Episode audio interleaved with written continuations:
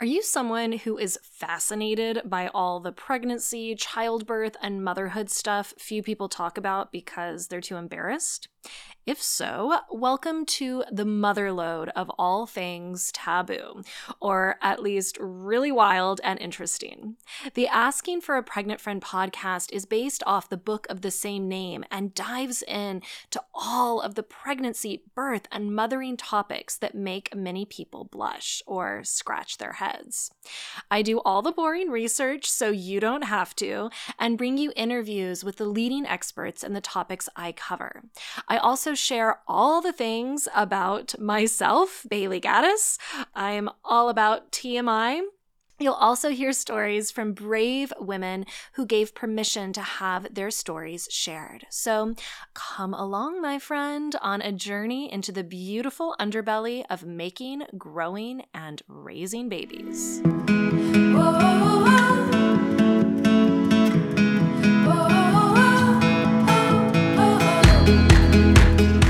Have found that pregnancy has made you kind of hate everyone, you are not alone.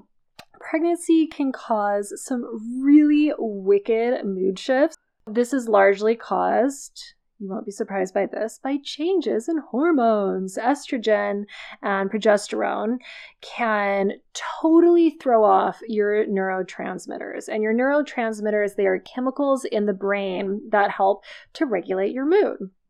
Great.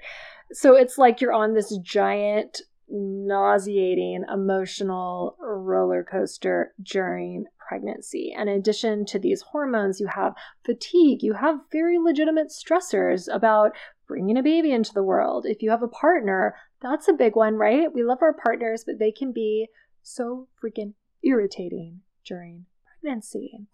Um, so, yeah, everybody can seem like they're just insufferable. And sadly, we can also turn on ourselves sometimes as well, right? And get into the cycle of self loathing, self loathing, especially if, you know, our what our physical appearance is drastically changing, which for many of us, that is what happens when we're pregnant.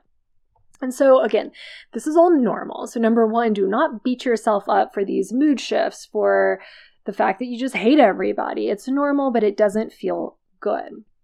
Um, and when we're seeing red, we often have a surge in stress hormones like epinephrine, cortisol, adrenaline, um, in addition to a constriction in the blood vessels. And there was a study published in the Journal of Obstetrics and Gynecology that found that pregnant women with chronic high levels of stress had higher levels of cortisol and adrenaline, um, in addition to lower levels of dopamine and serotonin.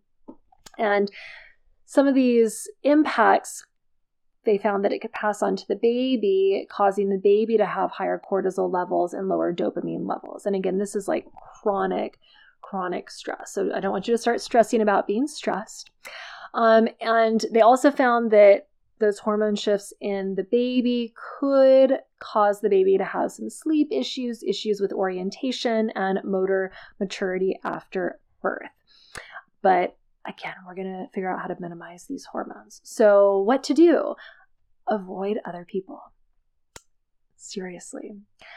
So, I'm going to get to ways of what we can do to minimize stress when we are with people, but it is also absolutely okay to figure out ways to minimize your contact with other people because you might like usually say you're a social butterfly and you really get filled up by like going out to drinks with friends or meeting up for like a walk with whomever with your mom or having a weekly phone call with your sister, you might find that your heightened level of irritability makes you not enjoy those activities as much anymore. And don't be too worried because, again, once you're not pregnant anymore, once you get through those early postpartum days of all of those hormonal shifts, you're going to start feeling more like yourself again. And those activities that were enjoyable, those social activities pre pregnancy, you will.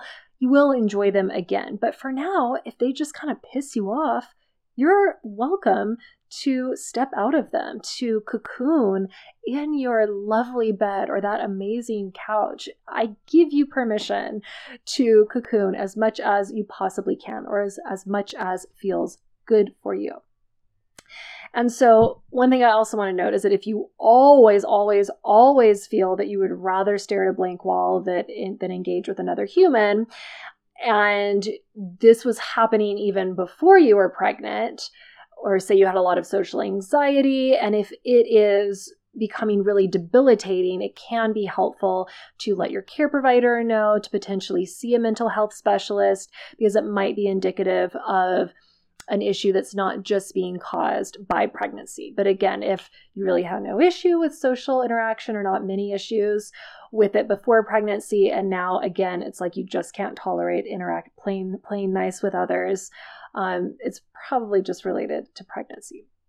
So give yourself permission to retreat in these ways. You know, if you're at work or you're out for a walk, to get that exercise and again you just don't want anybody to talk to you pop in those headphones or get those like really big obvious headphones so even if somebody says something to you and like maybe you can hear them you can just pretend like you can't because you have your big giant noise canceling headphones on so let those be your constant companion um, you can also just straight up tell people, especially your partner, that you just need some alone time. Let them know, like, look, I love you dearly.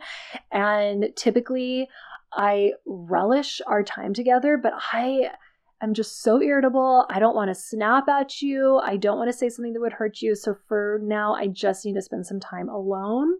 Um, and again, pull that pregnancy card. If friends keep asking you to go do things and you're just like, ah, I really, really don't want to, tell them, I'm sorry, I'm pregnant. I feel like crap. I'm going to stay in.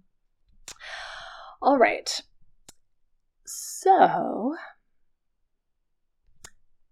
those are ways to avoid so- social interaction, but obviously, there will be times when you need to interact and speak with other humans.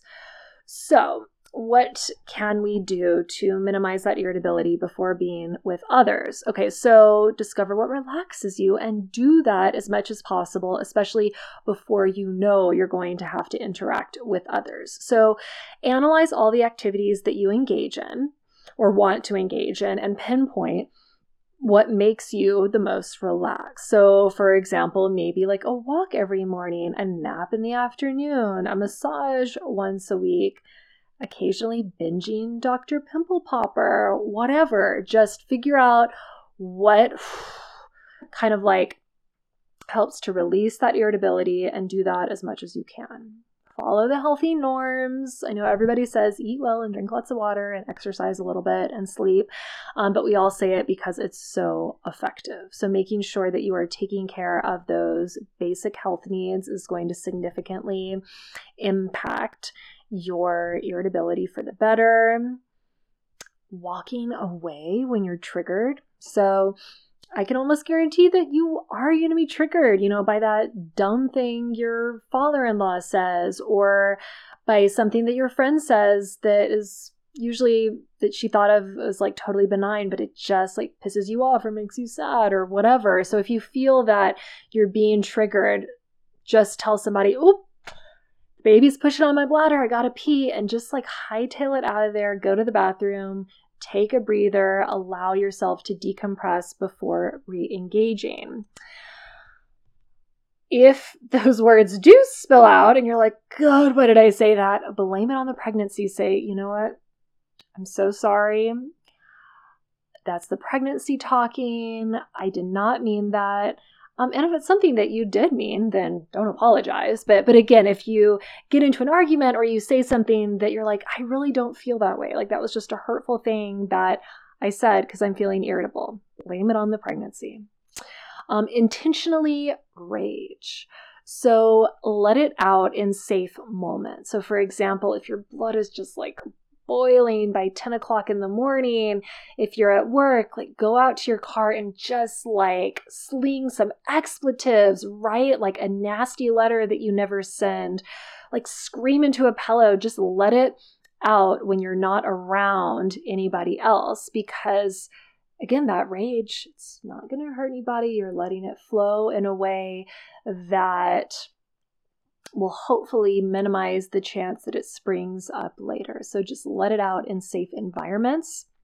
Practice nostril breathing.